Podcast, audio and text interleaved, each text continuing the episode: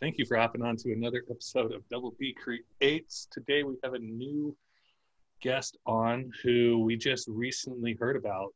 Uh, she reached out to us and asked if she could guest appear and wanted to talk about a couple key points.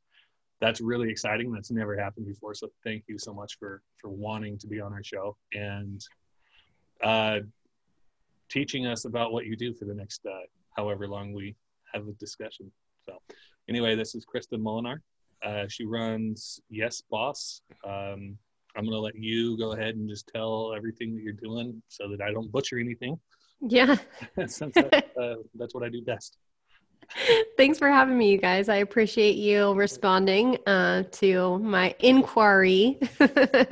um, yeah, so I run Yes Boss VA, and I, you know, I got there because I sucked at being an entrepreneur, fell into the virtual assistant world, created a specialty out of what I was doing, and um, discovered that I was overcomplicating business.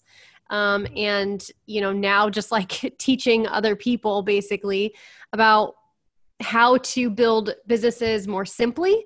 Um, and so we do that for our clients with, you know, through Yes Boss. So we do, um, podcast guesting. So we we help our clients get featured as guests on podcasts because we've really just found that to be a very simple strategy for building a business for you know increasing visibility generating leads um, and really just taking all the complication out of sales funnels i think that we we've overcomplicated a lot of things in business but i think that what it all really boils down to is connection and what better way to connect with people than having a conversation that then gets broadcast to a ton of other people for them to hear, you know, everything you have to offer. So basically, it's ironic whenever I show up as a guest on a podcast because I do podcast guesting for my work but I, truly i'm just obsessed with this and it it really came out of an organic um, desire to just talk to more people about uncomplicating entrepreneurship. And then I realized after I started doing that, hey, this is actually like an effective business strategy. So, yeah, I'm obsessed with podcasting and I'm excited to be here with you guys. I love the casual chat conversation that you guys have going on with the podcast. I feel like it's really fun and I'm excited to be part of it. We're excited. Thank you again. Um, you brought up a couple really good points, and my brain was just like sparking like crazy you said that you sucked at being an entrepreneur and we're overcomplicating. I like to use the word complexificating. Hmm. I like it. Um, well, I am curious as to why you say that. And the reason why is because um, Brad and I started this like a year ago, a year and a half ago. Uh, Billy just got recently brought on. He's him, they're brothers. And uh, we were like, man, this this whole thing, we got to figure something out. Like, how do we even start? And that's kind of why we started this this for our topic. Right. And after it took us a long time, but after we were like, get a business license, trademark your logo, and you're good to go. Like it's not that hard. so it makes sense, but I'm I'm just curious um, what things you've were overcomplicating and why you felt that uh, entrepreneurship specifically was not necessarily for you. Yeah, so I, when I look at my story, I definitely see two distinctions between like the struggling Kristen that was, you know, I called myself the starving entrepreneur, like the starving artist, you know, people with great ambitions and nothing to show for it is where I was. And then the difference between me going and venturing into the virtual assistant world and that then became a business. So, you know, when I was doing things by myself, I was really focused on and this is going to sound so counter like intuitive and so against what a lot of the gurus were saying but i was hearing a lot of things about like you know what is your area of expertise? What are you passionate about? Like what do you have to say? Build a business all about you. And so that's what i was trying to do. Like i came I came from the beauty industry. I didn't love the beauty industry. I'm not actually like a beauty kind of girl. I like I actually get ready very quickly in the morning. Don't have a ton of products in my in my bathroom, but I love the logistics of like how complicated it was. So I thought, you know, I'm great at this. Like I was a great employee. I'm going to make a fantastic entrepreneur. Like I have so many skills. The world needs to know about it. I really know what I'm doing and it became all about me. I also you know, did what everybody else does. They get on social media and they start having the gurus tell them that they need to do all the things. You need to be on, doing webinars. You need to be having passive income funnels. You need to be creating a course. You need to be having a mastermind. You need to be doing Pinterest. And oh my gosh, are you blogging? Are your headlines good enough? Um, are your captions good enough? Like all this stuff that literally just makes your mind want to explode but you buy into this lie that you've got to be good at all of it and you have to be doing all of it in order to make any of it successful. So you go into all of those things with the compass of what am I good at? I need to tell the world what I'm good at. Well, it's hard to tell the world what you're good at. it's just hard. Like all these marketing channels and stuff like i think what happens is we dilute our efforts by going into a hundred different places and having a hundred different strategies. That's what i was doing. So i was on pinterest i was on facebook i was on instagram i was doing webinars i was getting involved in other people's facebook groups. I had a jv venture partner that was partnering with me to sell my course you know all these things. And you know what it was is I was burnt out. So I'm 14 months in, I'm burnt out. I'm living in my in law's guest bedroom, making the internet think that I'm really successful because, you know, I don't want to look like somebody living in my in law's bedroom. And I was like, this just sucks. Like, I, I, I don't get it. Like, does everybody just fake it? like, is anybody actually really enjoying this thing? I didn't, at that point, honestly, I didn't think anybody did. I thought that everybody that said entrepreneurship was wonderful was just lying because I I thought that I was doing everything I needed to do, right? So those are all the things that I did wrong. Then what happened is I decided, you know what? I just need to make a dollar. Like I just need to get out of this place that I'm in. I just need something that's going to make some money for me. And what's the most important thing for me? Make money but maintain my freedom. So what I did is I went on a virtual assistant website. I picked up a virtual assistant gig and my mindset shifted completely. Instead of focusing on what I was good at and what I would have the most fun at, I was looking at how I could make money doing the least amount of work as possible. it's kind of odd. I don't feel like a lot of people talk about it that way, but even though the very first virtual assistant gig that I got, I was only making $15 an hour. And if you think about entrepreneurship in terms of like hierarchy, you know, unfortunately, and I'm sorry for anybody that's in this position, but like being a virtual assistant, like people don't think about virtual assistants as entrepreneurs. They think about them as the help. You know, it's like in an office setting, you're the secretary, right? And no knock on the secretary, but it's like I just felt I don't know, it was a pride thing for me. So I bring that up because it was a pride thing. But I talk about the pride thing to say, like, if you think about what you're doing differently and with a different mindset and with a different strategy, you can turn almost anything into a business. Mm-hmm. So I got my first gig as a $15 an hour virtual assistant. I was assigned some blog writing projects for a client that I got. I want he wanted me to write about the nursing industry and my mind was like turning like okay, I can write this blog post and I will probably hate it, but I'll make $15 an hour. Or I can go and find somebody who is an intern who I can pay minimum wage, which is like seven or eight dollars an hour. They can write the blog post and I can make money off of what they've done. And I decided in that moment that I would any day rather make just even seven or eight dollars doing nothing than $15 an hour doing everything. And at the foundation of this, I think what I learned is that a successful business is finding a client base that needs something, fulfilling that need, but fulfilling it in the way that gives you the most freedom and then just multiplying the heck out of it. And so that's really what I've done. Like I grew from a $15 an hour virtual assistant to, you know, a virtual assistant team. So we were doing everything under the sun for our clients. And now we've identified like the best strategy that we do for all of our clients. And we specialize in just doing podcast bookings for our clients. But still, like when people come to me, they are hiring my team. And so I'm able to really be in my mind what the def- true definition of an entrepreneur is. Like i'm a visionary leader that puts people and processes in place. I'm not a self-employed person who's just a doer. And so there's a difference there and those are the two things that i feel really distinguish between me struggling and me thriving.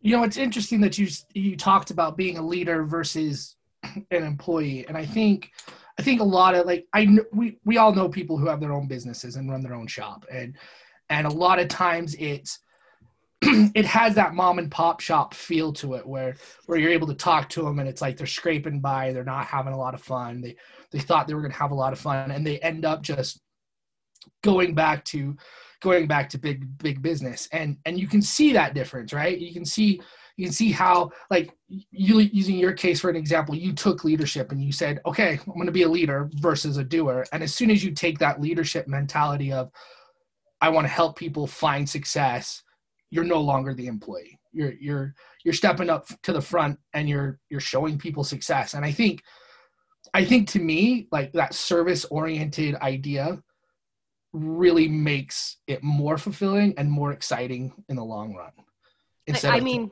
being an employee I totally agree. Um, I think what I do is 10 times more fulfilling than if I had succeeded doing what I was doing because now I've created this like infrastructure where I can choose what I do. Like I can do this thing or that thing or you know i can i can choose like i can either be a trainer to my team or you know if i wanted to build something where i did podcast research or i wrote pitches or you know whatever within my company i now have the freedom to choose um i think for me too the important thing there is that um I can be good at something, but I'm not good at something if I have to do it over and over and over again.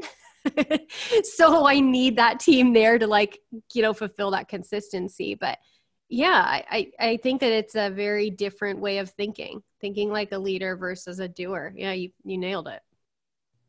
I also think it's important that the other thing that you pointed out is is is you surrounded yourself with like-minded people, right? Like you surrounded yourself with a team. It wasn't a, a single a solo party. Uh, I'm gonna use I'm gonna use a Kobe Bryant basketball show before he got you know Pau Gasol and and got championships again. But uh, but it wasn't a solo party. It was you recognize these are my strengths and I like what I do, but I need people to to help me get to where I want. And so you surrounded yourself with like-minded people. And so I think that's another thing that a lot of people miss out on.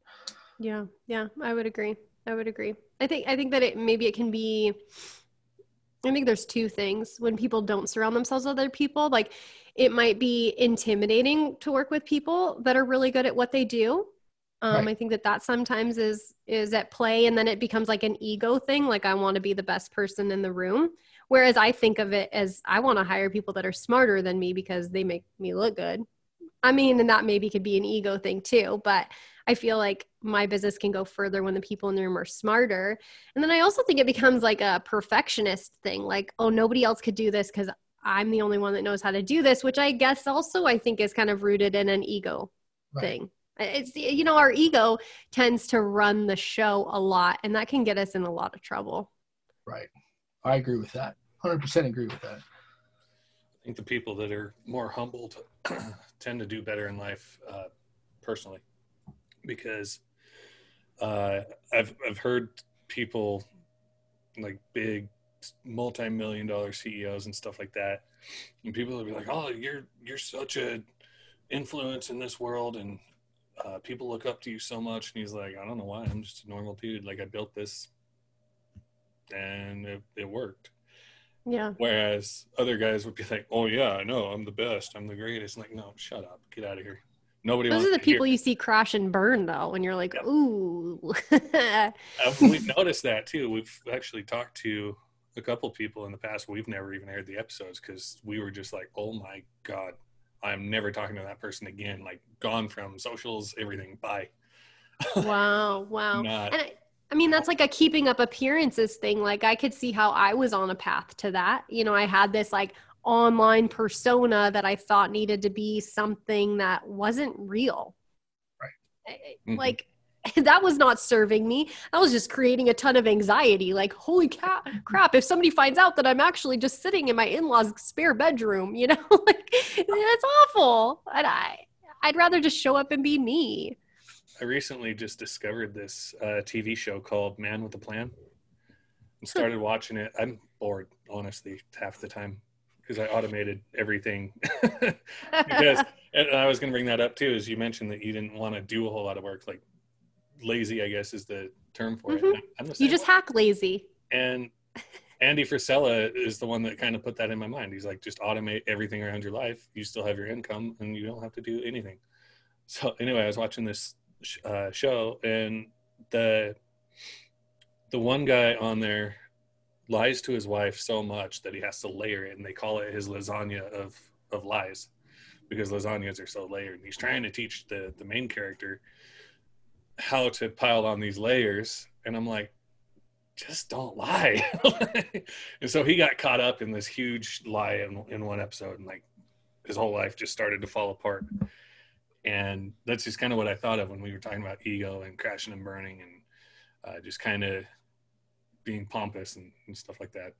Yeah, yeah. I, I think it's a dangerous place to be. You know, I talk to I talk to people that are like a good example of this talk to people that get on podcasts and they're like all nervous about what they are going to say or whatever and i think well don't talk about something that you can't just talk about like come on now if you can't just say it in a conversation then you probably shouldn't be saying it like I, I think that the world values that authenticity that we all bring to the table like talk about your failures talk about the things that you suck at like yeah i'm not a finisher so I have to bring other people in or automations in to finish for me because I'm not consistent. Like I do it once and then I'm bored, you know?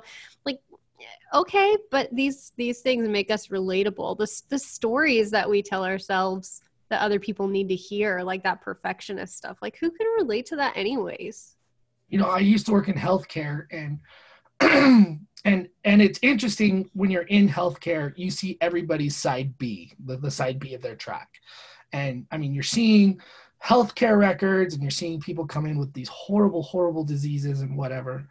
And then you see people that like they have a good life, but then they click on social media or whatever, and then they compare their side B to everybody else's side A. And and it's like, no, man, like you can't compare your the sides of your life to everybody else. Like you just gotta you just gotta realize that everybody has a side A and everybody has a side B. And I've seen some horrible side Bs.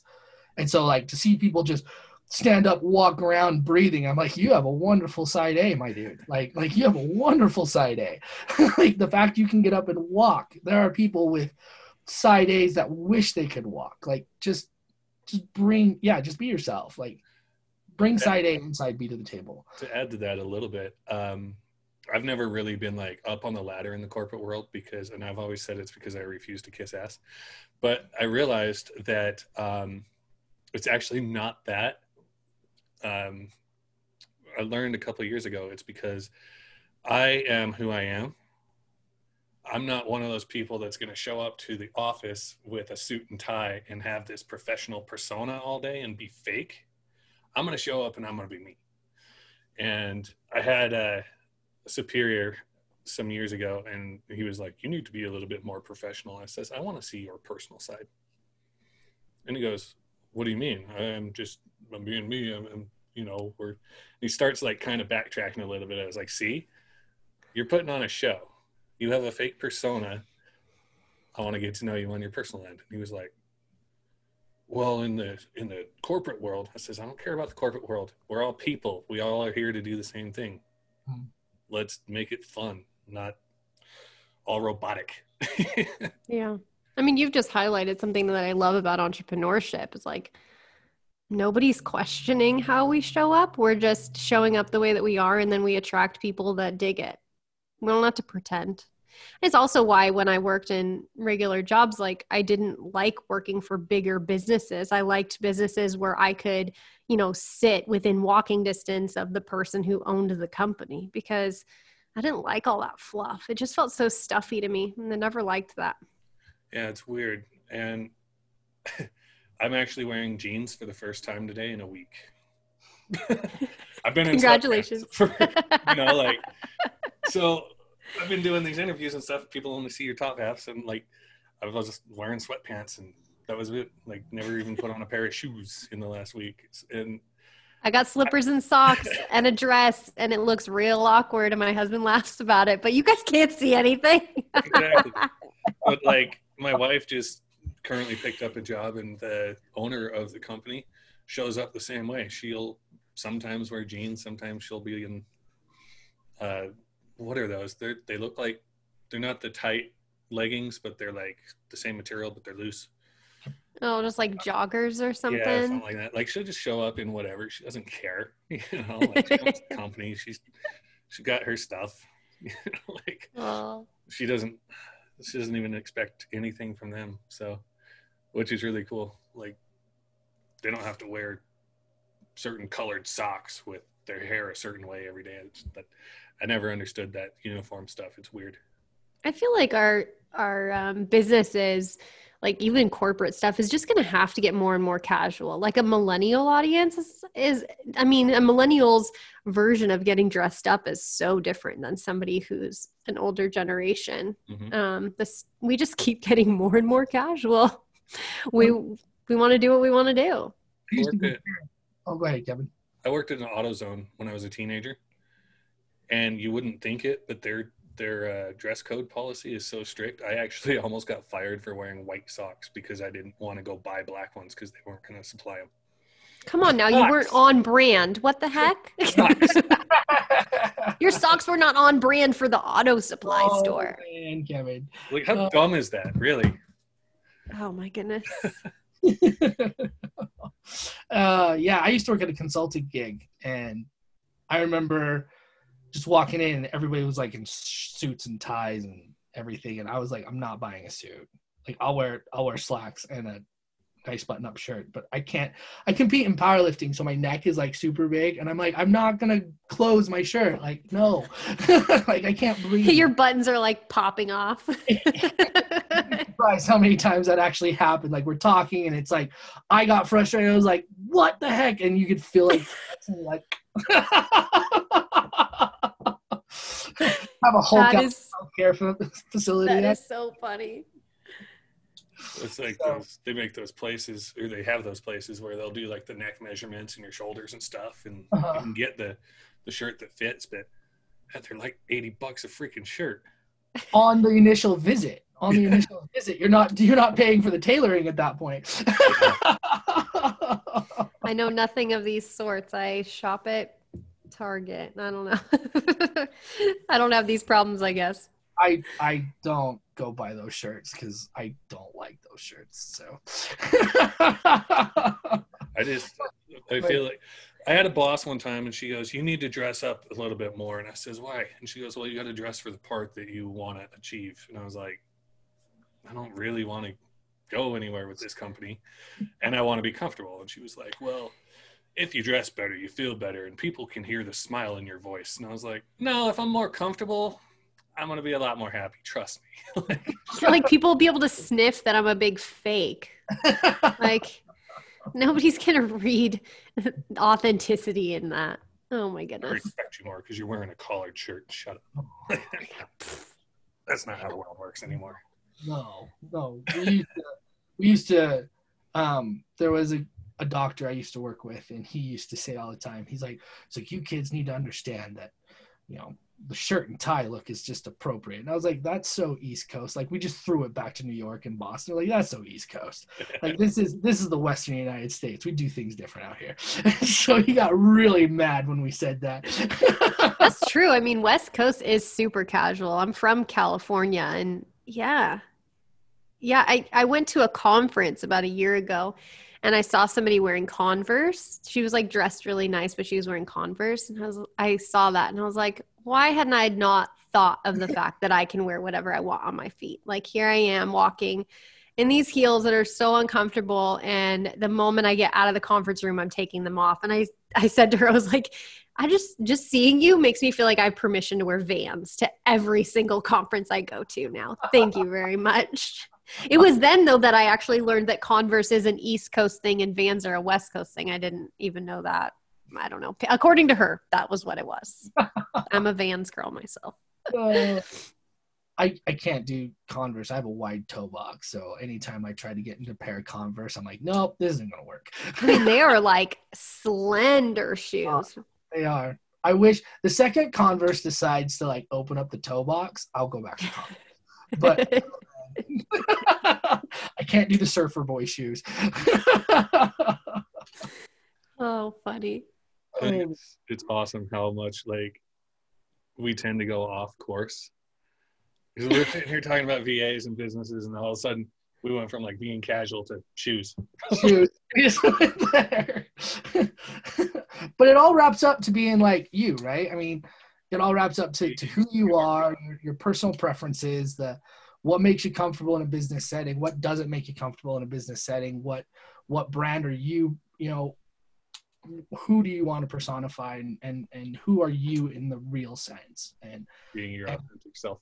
Yeah i mean and if and if you're not a shirt and collar and slacks type of person don't bring a shirt and collar and slacks type of person to the table because you're going to lie lie mostly to yourself on on on on who you are and then you're going to hate the business you've built because you feel like you have to stay within this box right. of who you are. Not i mean that sucks. Right. totally sucks. Funny story about that. Um, my mom works for an insurance group here in utah. And a few years ago the ceo the CEO walks in and like slacks and a shirt and tie, and he's like, I hate wearing the slacks and shirt and tie. Like he started the business and started complaining about slacks, shirts and ties and skirts and everything. And he just griped about it one day until his COO looked at him and said, Dude, you're the CEO. You can change the rules anytime you want. And he stopped. He's like, I can. Yeah. And it just like that realization of you can change your business rules anytime you want was such an epiphany to him that that that moment he sat down wrote out an email and said as of tomorrow jeans are allowed. As of tomorrow t-shirts are allowed. As of like crafted this email fired it out and like the way my mom presented it was like productivity just went through the roof because people could be themselves and we could talk and we could interact and things just through just were awesome for the next few months. So I feel like that's a powerful lesson because how many of us are so we're so focused on what everybody else is doing that's where we want to go that we then think that we have to look like them to get to those places right. i mean i have to constantly remind myself that i can do what i want to do you know like uh, i mean even to the point where um, i had never this is sounds like it's super tangent again too but like I never realized that at McDonald's or Taco Bell that I could order off of anything other than than the dollar menu because I grew up ordering off the dollar menu. So like when my husband found out that I was I don't know maybe like late 20s at the time I had never had a Big Mac and he's like wait what you've never had a Big Mac? Well it's not on the dollar menu like it's just so ingrained in my head that I have to order from this specific spot because that's how I was raised. You order you don't order the really expensive things at fast food restaurants eh, but it, it boils down to my business too you know because I have a lot of friends and peers that are entrepreneurs and they are telling me about the latest strategies. And I get a lot of flack for not being on Facebook or Instagram. I get a lot of flack for not building out complicated email funnels. And like the thing is, yeah, sure, there's opportunity in all these things that we could be doing. But the moment you start building a business that just feels inauthentic or feels like something that you don't want to be doing you know then then you've lost at entrepreneurship. Like isn't all of this about creating the life that we want and having for most of us i would say having freedom either freedom of choice or freedom you know meaning we don't have to work so much. Um, but we end up buying into the subliminal rules that everybody around us has created rather than being pioneers and paving our own way I totally agree with that. Everyone has a little bit of trailblazer in them. Trailblazer in them. They just got to find it. Yeah, and then you just got to figure out how to make that trailblazerism. I'm gonna go with it. I, oh, we're gonna go with that. We just coined a new word. There we go. you got to figure out how to make it work for you.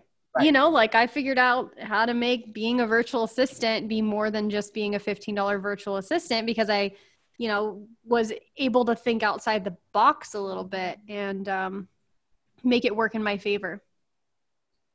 I really like the idea that you had with the virtual assistant and getting paid X amount and then paying them X amount to do the work because that's one thing that's really going to set people apart is just thinking outside of the box. Had I ever thought of that? No. Now do I wish I would have? Absolutely. well, you could do it with anything. And I think that that's not what people, I would say people making less than a $100,000 a year. I think that specifically the people that are in that bracket are not thinking this way. They think that they have to build a business that's all around them. So they can't do something that's outside of their skills. But in the digital world, you can find somebody good at anything. So you have to think about like, what could I sell? And then just sell that. Like even if you're the crappiest graphic designer in the world but you know somebody or you know you can find somebody that's really good at this like one specific graphic design element or whatever you know you can build a business around that. Like you don't have to sell what you're good at. And so sometimes i think that when we do sell what we're good at then it's harder to let go of the thing. Then we get to a point where we're doing all the work ourselves and we can't get to the next level because we're overworked. So we can't slow down enough to bring somebody else on board. So that's why i think that there's got to be an element in every business where you're selling something that doesn't rest on your own shoulders that's i mean that's like i'm thinking about that and i'm like blown away just by by that thought because it's like i mean i come okay so like my whole background i come from research and and everything. So like everything does come from you. Like it comes from your thought your brain your pen working out the math. Um and granted i mean you're basing it on other people's work but but the second that you say hey, this person and I collaborated on this new mathematical proof or whatever, all of a sudden the prestige is like shared between two people. And in the world of research and academia, that's like sometimes that's dangerous because mm. then it's like, oh, I just didn't push myself and elevate myself to like this grand, this grand, uh, this grandstand. And so it's like, I think a lot of people going back to the ego thing, like if they can't do it themselves, they just buckle down and they buckle under pressure and just give up and and walk away because they're not willing to look for somebody to help them and and sell the thing that they can't. Yeah. Yeah and that's where we have to decide like do we want to buy into the messages that the employed population is buying into or do we want to buy into the messages that the leaders are buying into because are the like Richard Bransons and the Steve Jobs and like are those people are they just doing what only doing what they're good at? Like Elon Musk you think that Elon Musk is out there doing all of his own innovation? Like he comes up with brilliant ideas but then he puts people to work. Right. And Elon Musk is still getting all the credit for this stuff so we've got to think about it differently. Like it's not a matter of proving ourselves. I guess i guess it's like we don't need to prove ourselves to the world anymore. We just need to have ideas that we believe in so much that we can have the people on our team bring them into right. into fruition. So my job is like dream big enough that i can motivate a small group of people to get it done instead of be the best that i can be to prove to the world that i'm worthy that's a very good point. It's a really good point. It's a it's a whole shift. I mean, the the the men, the mental game of entrepreneurship is one thousand times more difficult than the tactical aspects of entrepreneurship. So, I'm I'm sure that you have some examples of of clients you've worked with in the past that come in with with this type of mindset. Um, what are some of the ways that you help help them like break out of that mindset of i have to bear the load. I have to be willing to do that well i'll be frank i don't like people i don't like working with people that have to have that mindset shift. I mean we're a done for you service so people come to us to literally hand off the work to us. But i will say this like we have our clients kind of divide into two different groups. One is the people that work with us freak out because somebody is doing it that's not them and they just cannot let go and it doesn't work out. Like hiring a done for you service like we do we do all we write your pitch we do all the pitching for you you literally just show up on interviews.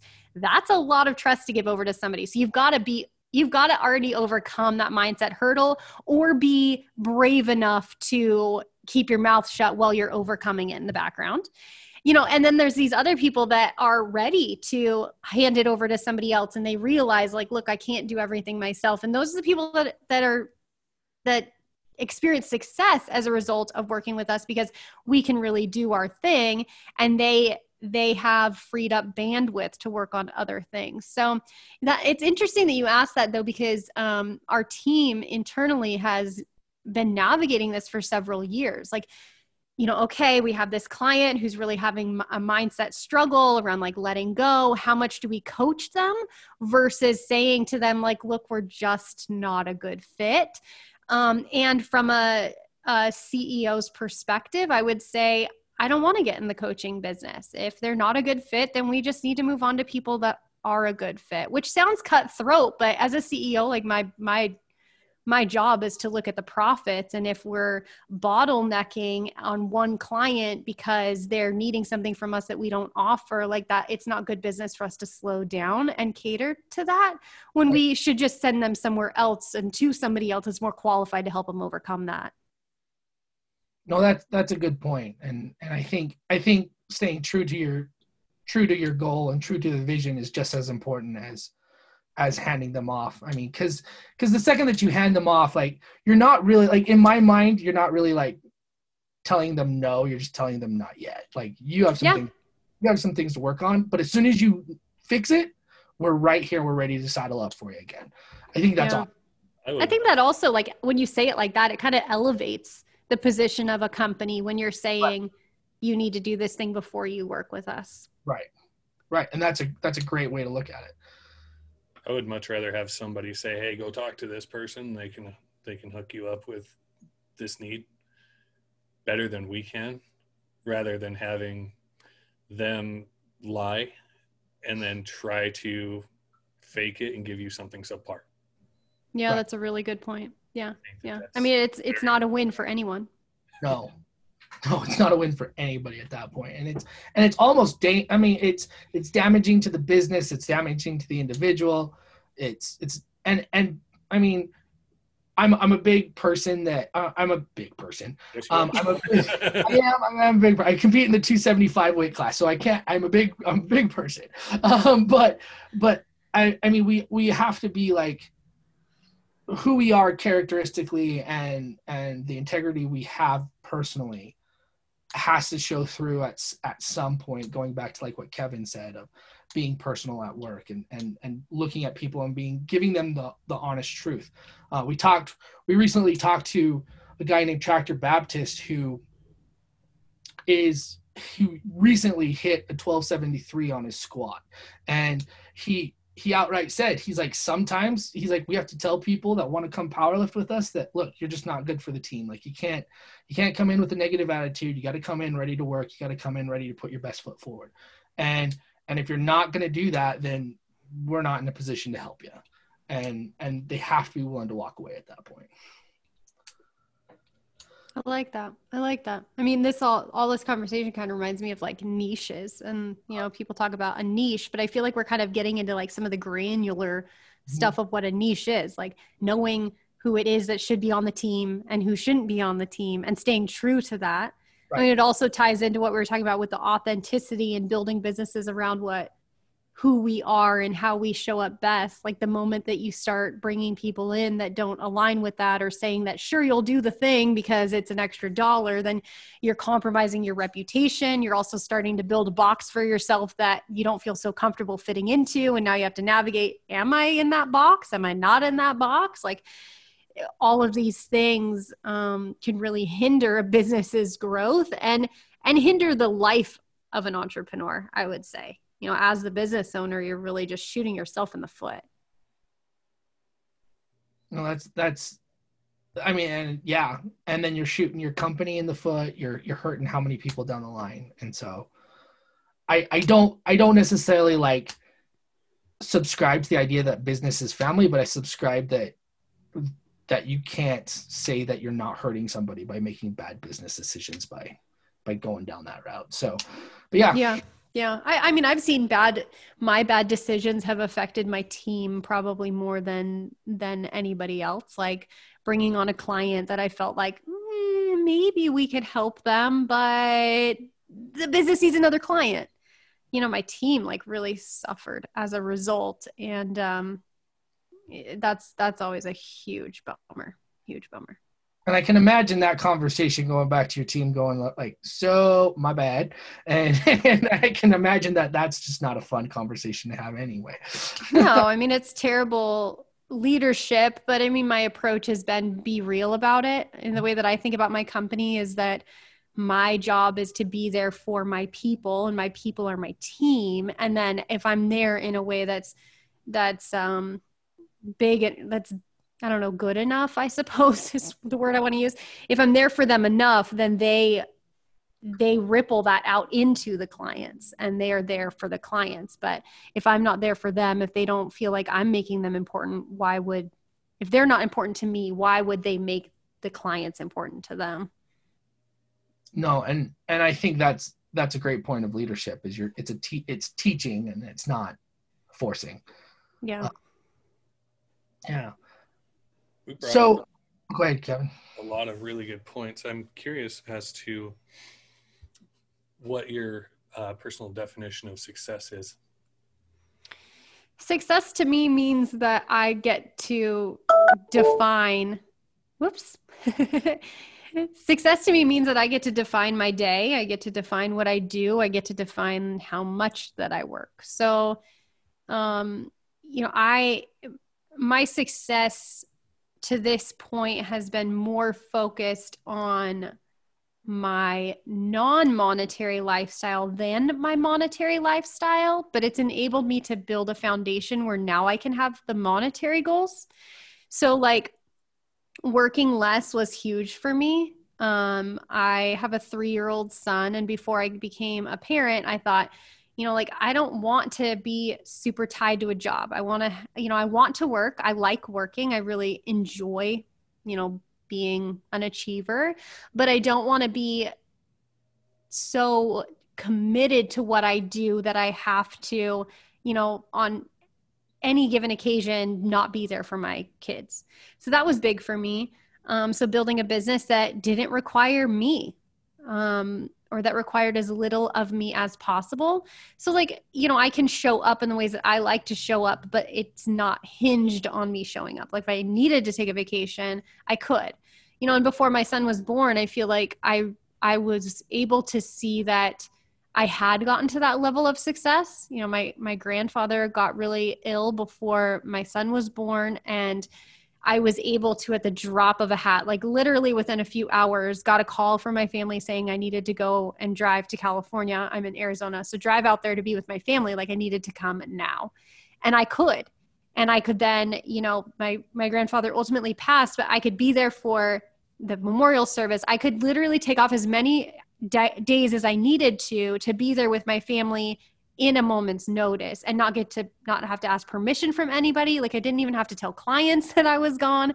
You know I let my team know I was gone but that for me was ultimate success. And I did I did that just because I wanted my motivation was that I wanted time freedom.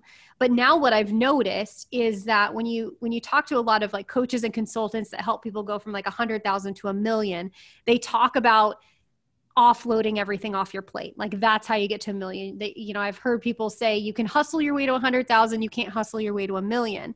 And so now I'm like so thankful because now we've made a couple hundred thousand and I'm like, okay, cool. I have these foundations in place where we can scale to a million because to get to that first hundred thousand in that second, I didn't exhaust myself. Like I didn't hustle my way there. So now I have the foundation of freedom and now we can build on that and I can focus on the money because I've got the systems and people in place.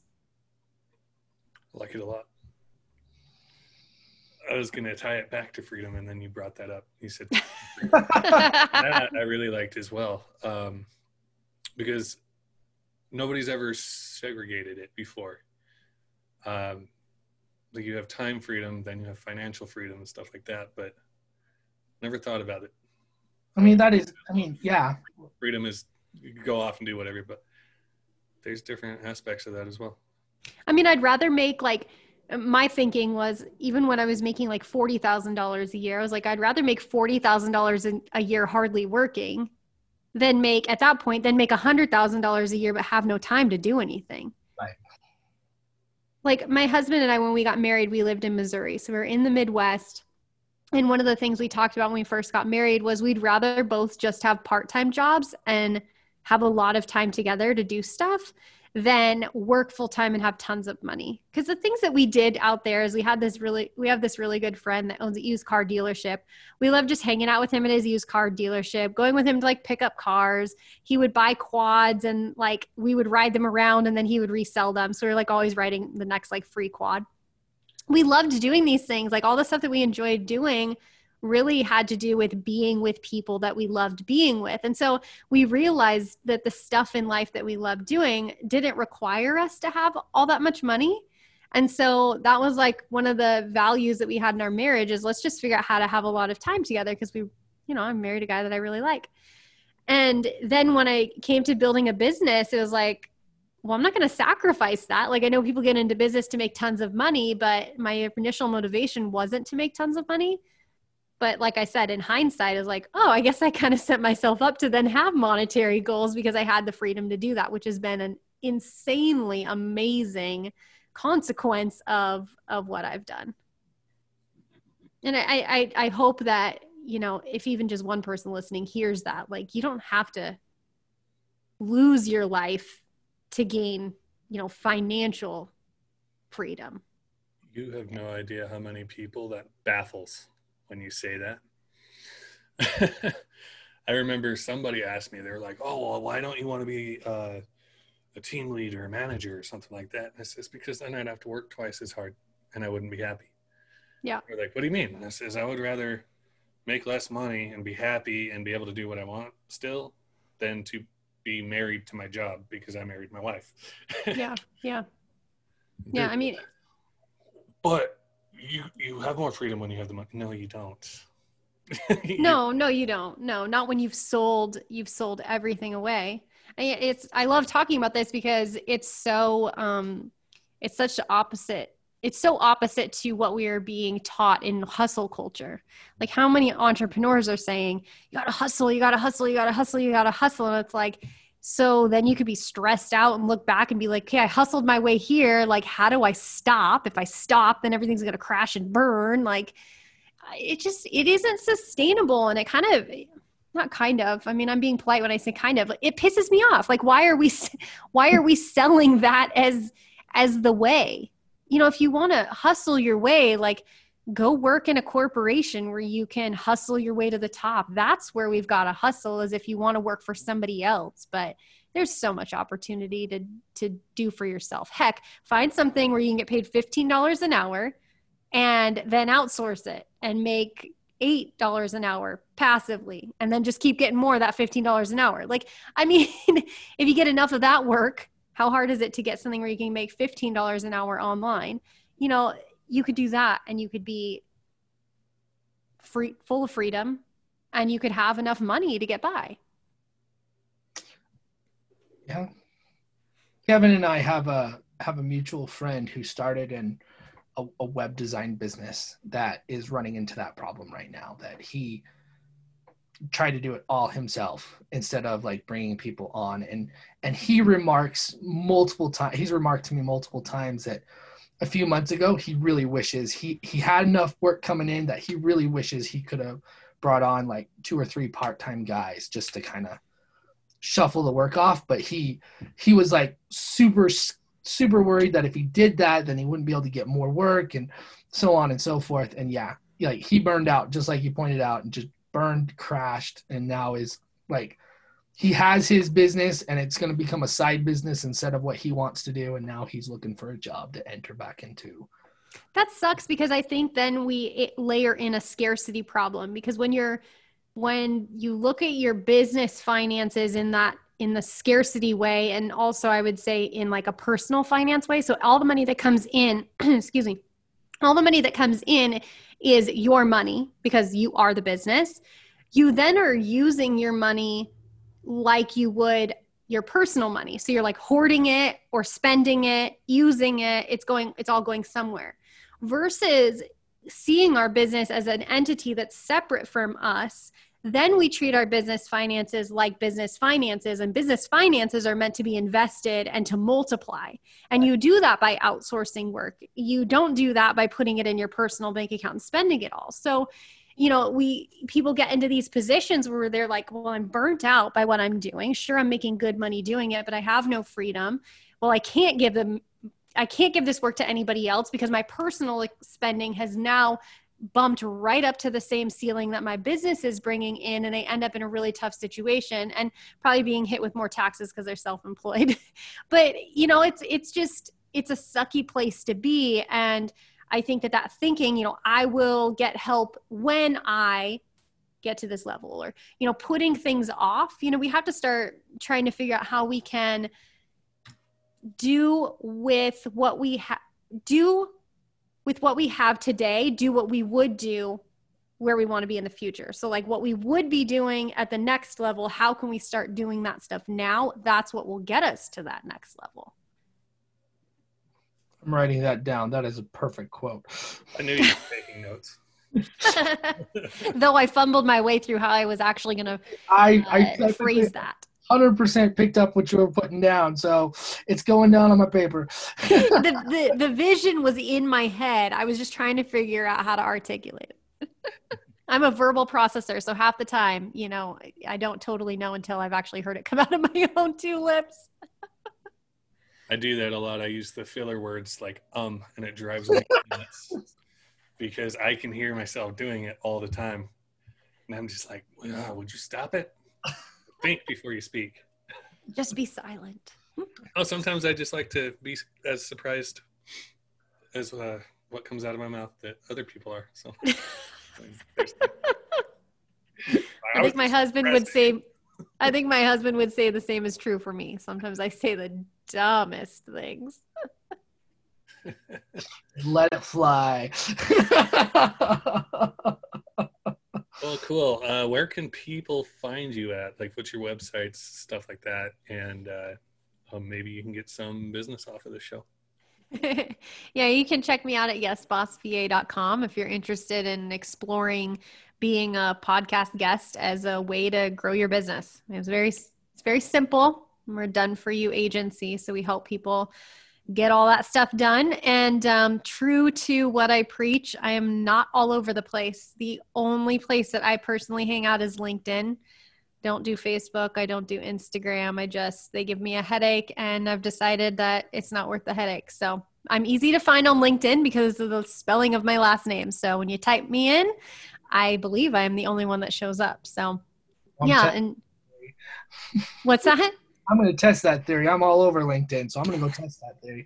I, I like it on LinkedIn. I feel like LinkedIn is a place. I mean, I hope that it never changes. I, I can see, I can't see why it would, but we're not talking about all the fluff.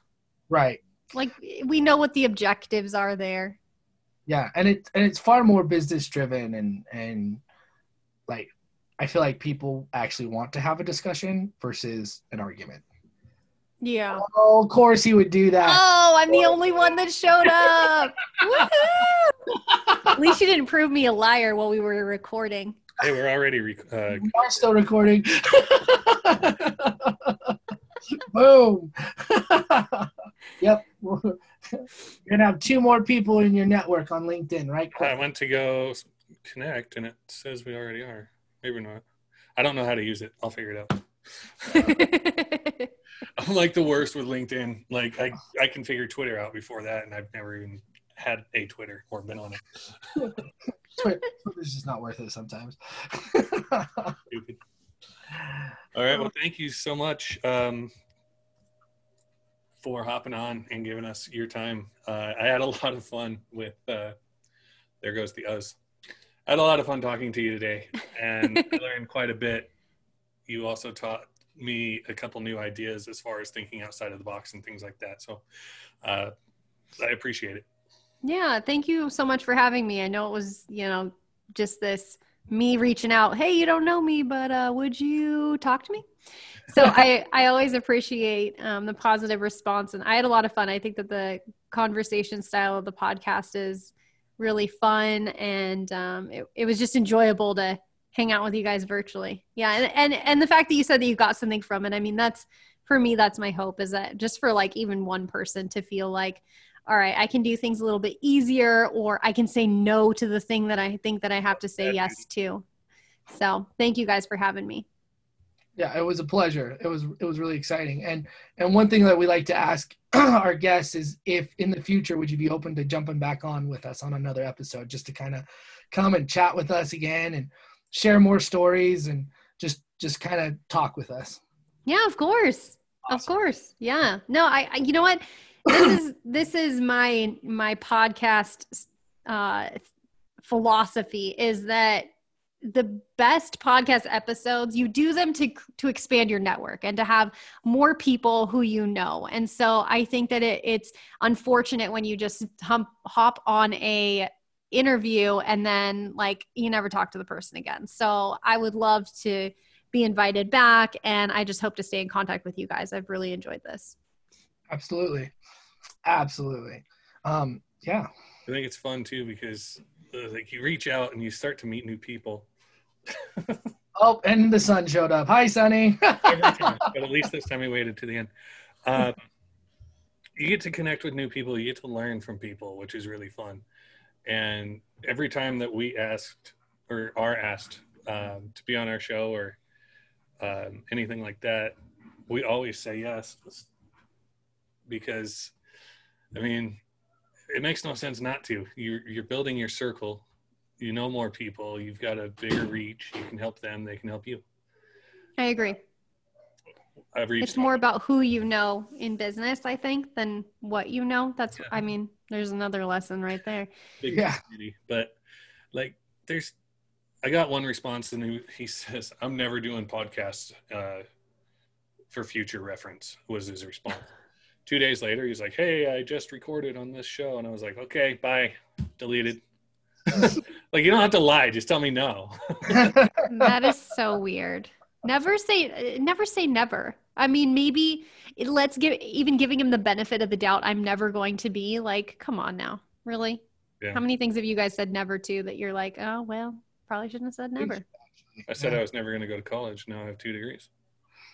look at that i said i was never going to have kids i have a son we could have an ep- we could have an episode on never say never all day long. never say never Let's do that for the next one.